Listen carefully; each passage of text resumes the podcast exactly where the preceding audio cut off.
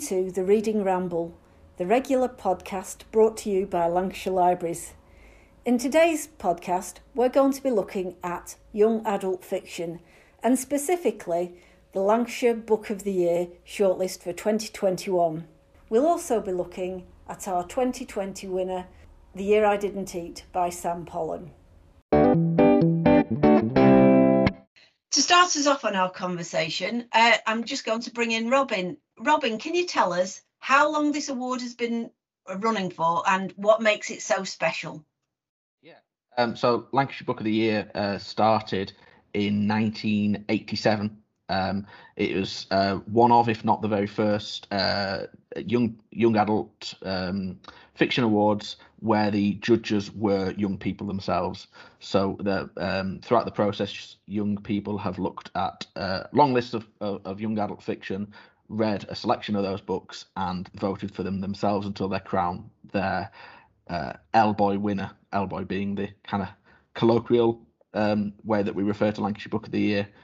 Um, the the prize over the years since 1987 has seen some um, really synonymous uh, uh, names uh, in young adult fiction writing. So the first ever winner was Philip Pullman, who won uh, with the Ruby in the Smoke. And since then, we've had uh, Brian Jacques win, Anthony Horowitz. I think Brian Jacques has won a few times. Um, Melvin Burgess has, has won. Um, uh, Robert Muchamore with his um, Cherub series won one of one of the one year.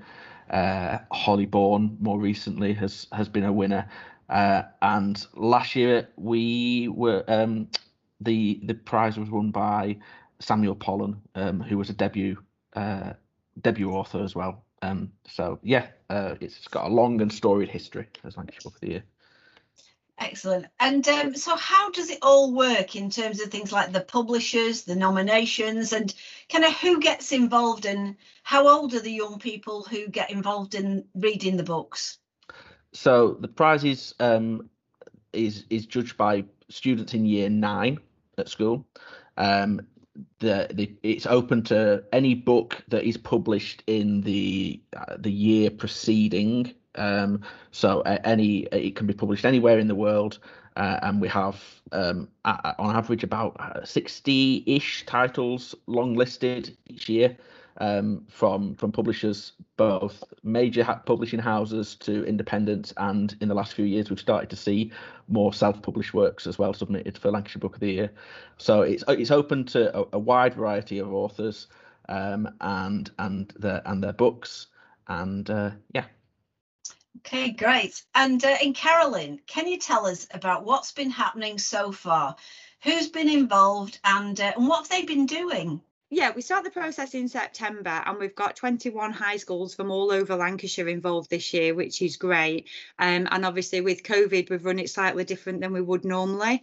Um, we've got a lot of help and support from publishers and authors. So actually this year we've got 68 titles to gift out to schools and we ask the pupils to read um, the books that we've given them. So they have a selection of 28 books and we ask them to vote for their top few titles.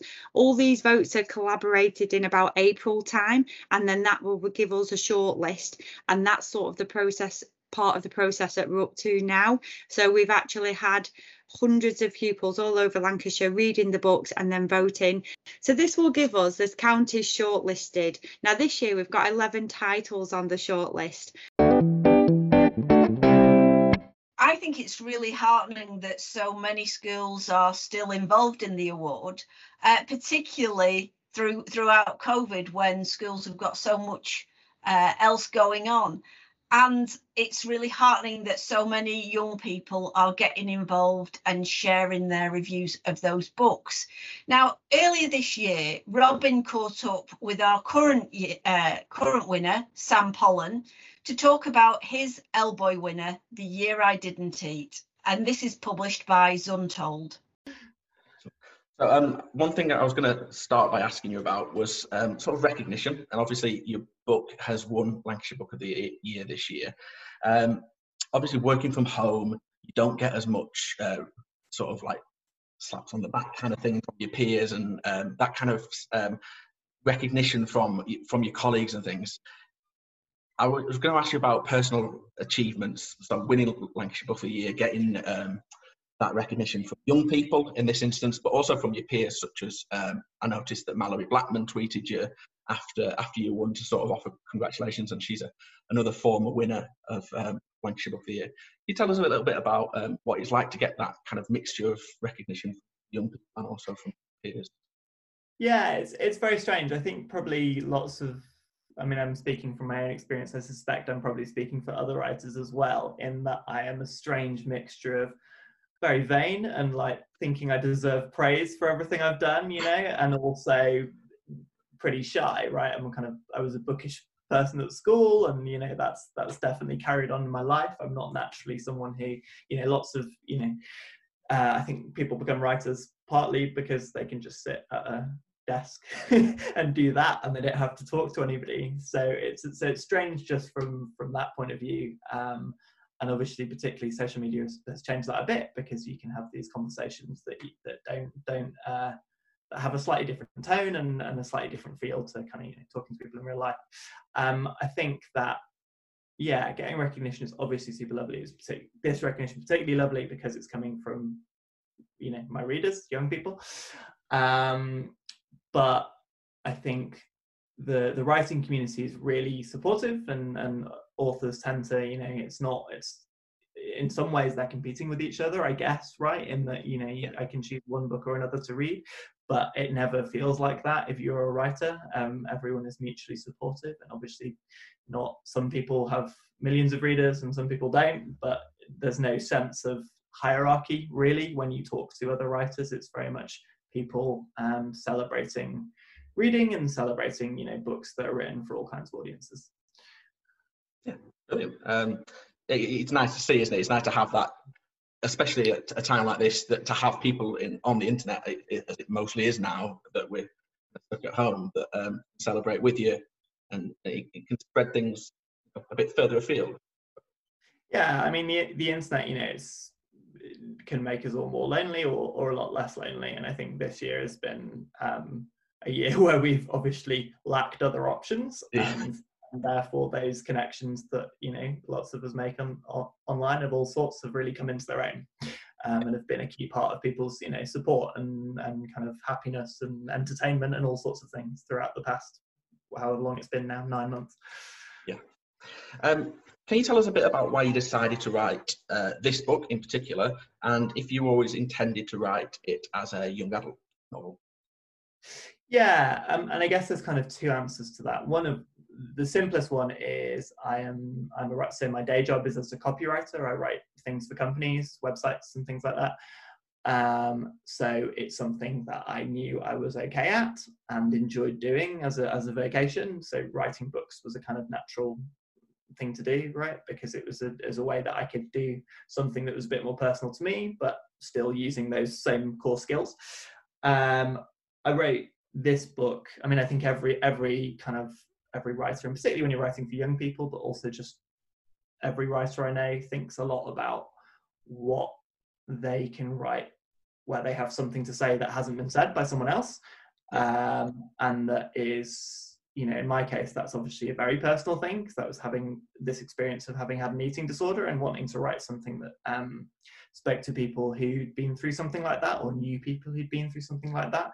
But more generally, I think every writer is trying to do, you know, what can I no one wants to I mean, I'm sure some people do for, for narrow commercial reasons, but they, no one wants to write a book that someone else has already written, right? They want to write something that is uh, adding something new to the world um, and speaking to an audience that haven't been spoken to before, or, or, provoking a different thought for them. You know, making people see things in a new way.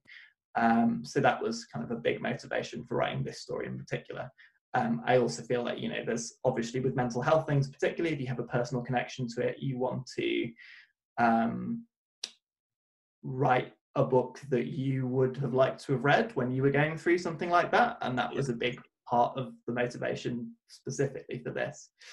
Um, you asked about whether I was intended to write young adult. Um, it's funny i i had to do a lot of learning about the different age groups in books uh, as i was writing because it's i mean it's it's kind of sort in the in the US it's like middle grade, it's upper middle grade, and then here we have it's this kind of kind of young adult or teen, depending on who you talk to, and it's kind of there's a slightly in betweeny bit for the age group I was writing for. Um, but no, it's it's not like I didn't set out as a writer thinking I'm going to write for young people particularly, but obviously given um, the topic, I felt like it was a topic that was particularly um, relevant to young people. So honestly, I just wrote about an eating disorder and a, and a, young person with an eating disorder, which is the thing that I thought I could authentically, incredibly write about. Um, and it and it so happened that person was, you know, 13, 14, um, and that that I wanted to write that book in a way that was relevant to to, to you know people the main character's age and, and people who are the age that I was when I was going through that. So it kind of ended up being a book for that age group, but that was because it was the right way to tell that story rather than because I had this kind of burning desire to write for a particular age group. If that makes sense. Yeah, that makes complete sense. Yeah. Was it the first book you've written? Had you have you got books that are secretly waiting to be released? That um, no, I mean I think everyone who writes has has various half finished and and you know half conceived things in on their on their computer or in notebooks or whatever. Um, I certainly have that, but it's yeah, it's the first book I've really kind of gone out and tried to write in a concerted way. I suppose you, you want to make sure that it's the right finished article as well. So it's worth yeah, it at the end. Absolutely. You want it to be as good as it can be. And I think you, you know, I, t- I talked a little bit about that kind of mixture of ego and vanity and, and, and sort of um, worry and and you know I mean I think that's that's true of the editorial process right you you accept that um, you kind of you're slightly defensive of it initially because it's your thing that you wrote but then you very quickly accept, particularly when people say smart things and point out problems with it, you go, oh yeah, that's fair. And you want it to be as good as it can be, and you accept that you can only get it to a certain level without a second pair of eyes and without other people who are experts in doing that, helping you um, take it take it further. Um, when you were a teenager yourself, what were the kind of books and authors that you would read at that age, and have they sort of um, influenced the way that you write? Do you think? Yeah. So, so when I was, I think it's probably the the younger end of, of what was when I was sort of um, just kind of maybe entering teenage years. I'm not quite sure how old I was at the time. It's very always very hard to remember. But I was very into like Brian Jacques and the Redwall books, okay. that kind of thing. Yeah. So sort of fancy books. Um, I then went on a a real strange uh, experience of reading lots of like classics. So I read like the the kind of books that were on my reading list for English class anyway. So I read like um, Thomas Hardy and and um, Tolstoy and Steinbeck and things like that, which I still which I still love, but I think you know um, was all fiction that isn't particularly for younger people, and not that you know anyone should be able to read whatever they want and and enjoy whatever they want. But I definitely I think it was like a self a slight um, I was quite a pretentious kid, I think. when I was a young person, I was like, I am going to go and read Tolstoy. Um, and I enjoyed it, and I'm glad I did, but also, like, it was partly a personality thing rather than because that was necessarily the book I would have enjoyed most. Okay. Um, I also read a lot of nonfiction and still read a lot of nonfiction. I would say that um, maybe more than half of what I read, um, again, a sacrilegious thing to say, possibly, but no, it's not because people should be able to read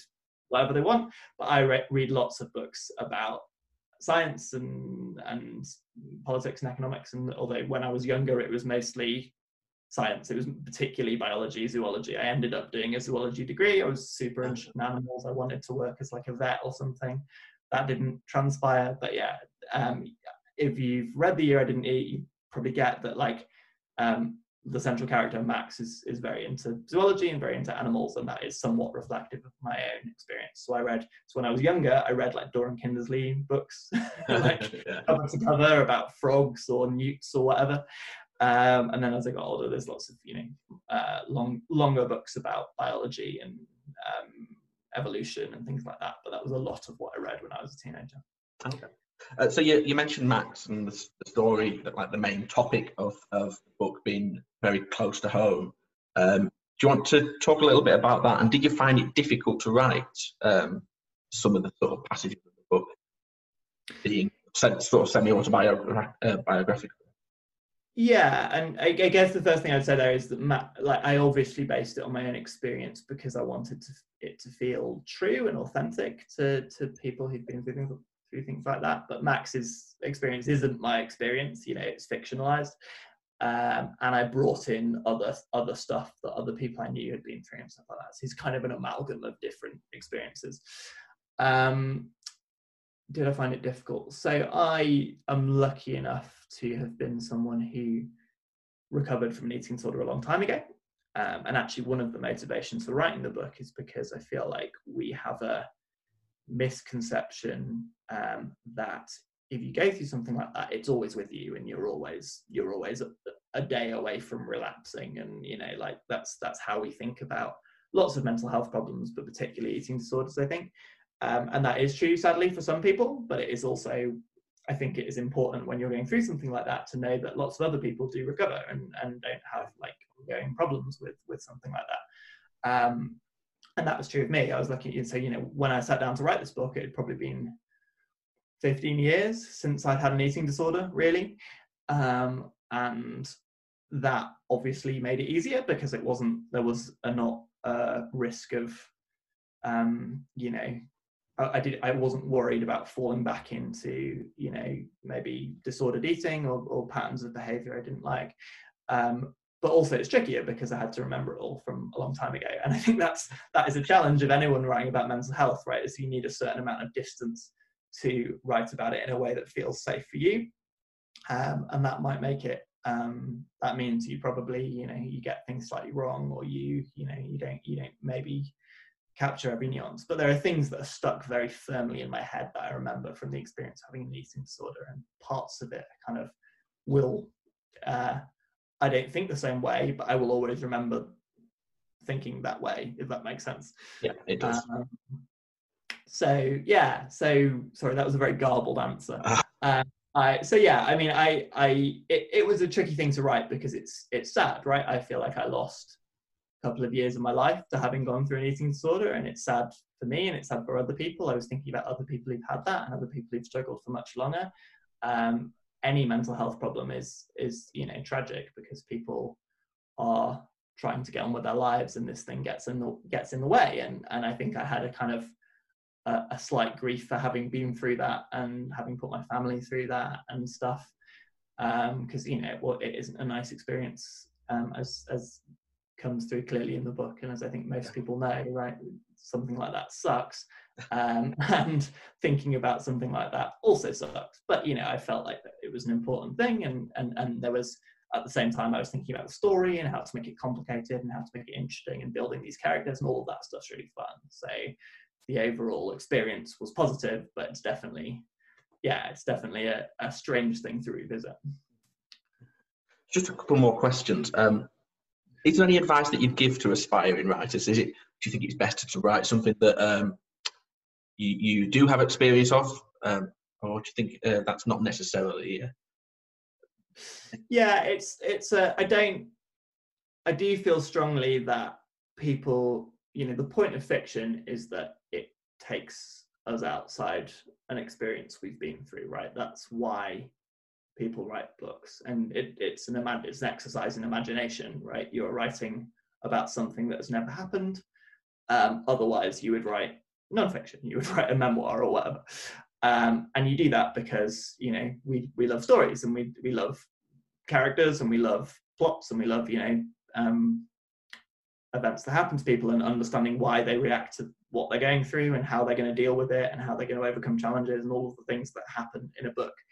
Um, that said, I do think that there's um, there's obviously value um, in writing about something that you know well because you can make it more credible and you can make it more authentic and you can understand the nuances. I also think it's it's um, you know when people write historical fiction and things like that, they they research it in massive amounts of detail and and you know they find out what someone who was living in 16th century Amsterdam ate for breakfast or whatever the scenario is. Um, but then they take most of that away and you wear it very lightly, right? Because actually that stuff, if you if you just write a book that is all of those facts that you acquired, it becomes a very sort of baggy, uninteresting thing to write, right? Uh, so sorry to read. Um, so it's really hard, I think, to particularly when you're writing about a something you haven't, you don't, you're not close to, to know what the right level of detail is, um, because you can just fill it with all of those details that feel like they're um, capturing the world, but actually you're just over explaining the world and, and you're just you're bogged down in all of that detail. Um, there's also a separate related thing here, I think, of sensitivity, right? So if you're writing about mental health, or if you're writing about the experiences of, you know, minority community or kind of different experiences that you may not have been through yourself, I think, again, I think that that's something that potentially anyone can do, and people shouldn't feel like there are things that you can never can never write about. I don't think that's true, but also you have to accept that you are talking about other people's lived experience that isn't your experience. And I think there's a sensitivity and a care that you need to take there. I was writing about, I was writing about something that I'd been through, but even in that case, I was aware that I was writing about, you know, I, I am one person who has been through an eating disorder and other people have had tougher experiences and different experiences. So I was very sensitive about, or tried to be very sensitive about that fact and about approaching that in the right way. So now comes to the exciting part where we're going to share the uh, shortlist for 2021 with you. Uh, Carolyn, would you like to start by introducing the first book? Yeah, we have 11 titles on the shortlist this year, and they are We Are Bound by Stars by Kesia Lupo, Wink by Rob Harrell, The Loop by Ben Oliver, Chelsea High by Jenny Oliver. Love on the Main Stage by S.A. Domingo. Five Little Liars by Amanda K. Morgan. The Rise of the Chemist by Nathan Parker. The Last Paper Crane by Kerry Drewery. On Midnight Beach by Marie Louise Fitzpatrick. The Black Kids by Christina Hammond Reed. And The Stars Were Burning Brightly by Danielle Jawando. This is looking like a great shortlist for our young adult judges to read this summer. We'll have a winner in a few months' time once all the votes are in, and we can't wait to hear which book that will be. So now you can read the books for yourselves. Those books will be available on BorrowBox, and they'll also be available through Lancashire Libraries. Now, you can share your reviews on our library catalogue. If you read the book and have a view that you want to share, you're more than welcome to share that review on that catalogue. It is only the uh, young people who are taking part through the schools that can actually uh, cast a vote, but that just ensures that it makes sure that it's only young people who are voting for that award. You can follow us on Twitter or Facebook. Our account is Lancs Libraries. And if you're looking for the Elboy posts, that's just Elboy 2021. So until next time, thank you for listening to The Reading Ramble.